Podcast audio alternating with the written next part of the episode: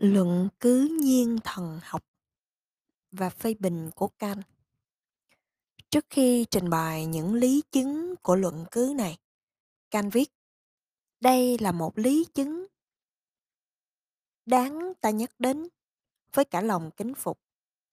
Đây là lý chứng kỳ cựu nhất, rõ ràng nhất và xứng hợp với lý trí ta hơn cả. Ai cũng biết đây là luận cứ dựa trên trật tự của vạn vật trong vũ trụ. Người ta trình bày nó như sau. Ta thấy nơi vạn vật trong vũ trụ có một trật tự rõ ràng, một trật tự khôn khéo vô cùng. Giữa thiên hình vạn trạng của vạn vật có một sự hòa điệu. Mỗi vật, dầu là vô tri vô giác, cũng tuần hành theo những luật nhất định và tất cả vạn vật đều làm nên một sự an bài kỳ diệu và tốt lành. Vậy, nhất thiết phải có một vị khôn ngoan thượng trí điều hành vũ trụ. Kant đã không phê bình luận cứ này một cách tỉ mỉ và dài dòng như hai luận cứ trên. Có lẽ ông sợ nhắc đi nhắc lại những điều đã nói rồi, nên ông chỉ đưa ra ba nhận xét. Thứ nhất, khi ta nói tới vị vô cùng thông minh và thượng trí, thì những danh từ này không mang lại cho ta một quan niệm rõ ràng và xác định nào hết. Nên, không cho ta tri thức về gì về Ngài.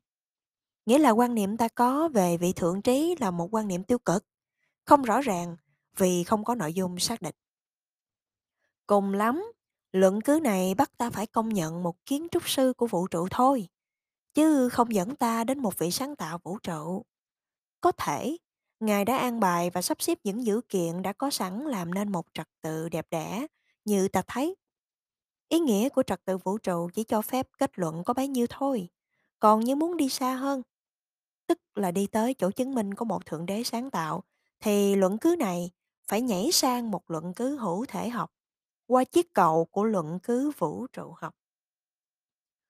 Luận cứ nhiên thần học bị kẹt lại giữa ờ, sự dự tính của nó. Muốn thoát khỏi chỗ bế tắc này nó phải nhảy qua lý chứng vũ trụ học. Vì lý chứng vũ trụ học cũng chỉ là một sự trá hình của lý chứng hữu thể học. Cho nên, kết cục, lý chứng nhiên thần học chỉ đạt được mục đích của nó bằng những luận lý thuần túy mà thôi. Mặc dù ban đầu nó có ý tránh và đã khởi công bằng những nhận xét dựa trên thiên nhiên. Số 3. Bởi thế can kết luận rằng lý chứng này cũng mắc vào những lầm lẫn như hai lý chứng trước, nghĩa là đi từ những cái khả nghiệm rồi vượt lên trên lĩnh vực bất khả nghiệm. Những người chủ trương thần học vật lý giống như những người sau khi đi một quãng đường trên trái đất của thế giới kinh nghiệm bỗng bỏ rơi trái đất này để bước sang những miền của các hữu thể thuần túy với hy vọng rằng bay bổng như thế trên đôi cánh của ý tưởng họ tiến lại gần với những gì vượt ra khỏi công cuộc nghiên cứu thử nghiệm của họ đến đây nhìn lại toàn thể tiết 3, chúng ta tự hỏi can có quyền phê bình các luận cứ như thế không? Và thực sự những luận cứ như thế kia có giá trị đích thực nào không? Để trả lời câu hỏi thứ nhất chúng ta chỉ có thể thưa đây can mới chỉ làm công việc phê bình và mục đích của ông là vạch trần những chỗ phán quyết quá đà của lý trí thuần túy. Hồng dẫn ta tới chỗ nhận định rằng trí thức khoa học không có quyền và không có khả năng quyết đoán gì về những vấn đề siêu hình, vì đó là lĩnh vực sinh hoạt nhân vị của con người. tri thức khoa học phải giới hạn trong lĩnh vực thực nghiệm, là lĩnh vực của những định luật tất định trong thiên nhiên.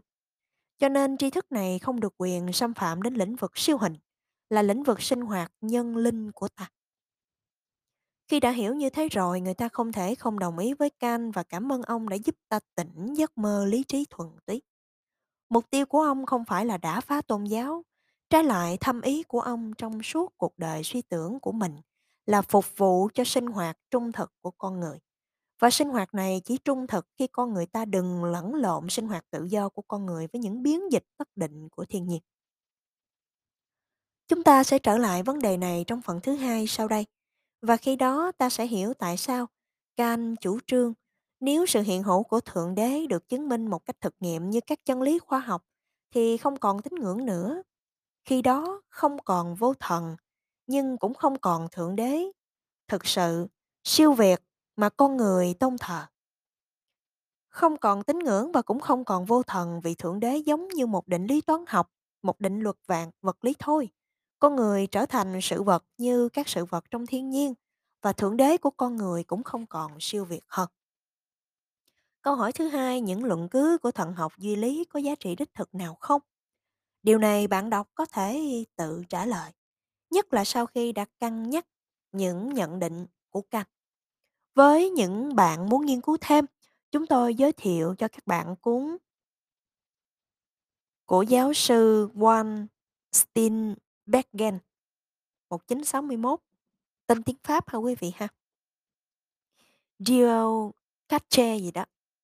Thực tế khi ta thấy người thời nay không đặt vấn đề thượng đế một cách như thời Aristotle, Thánh Thomas, những luận cứ có thể thuyết phục những người thời Thánh Thomas, tức là thời đa số con người sinh hoạt mạnh mẽ trong tôn giáo và còn tin vào trật tự xã hội, thì những lý chứng đó không còn hiệu lực gì đối với những người vô thần ngày nay.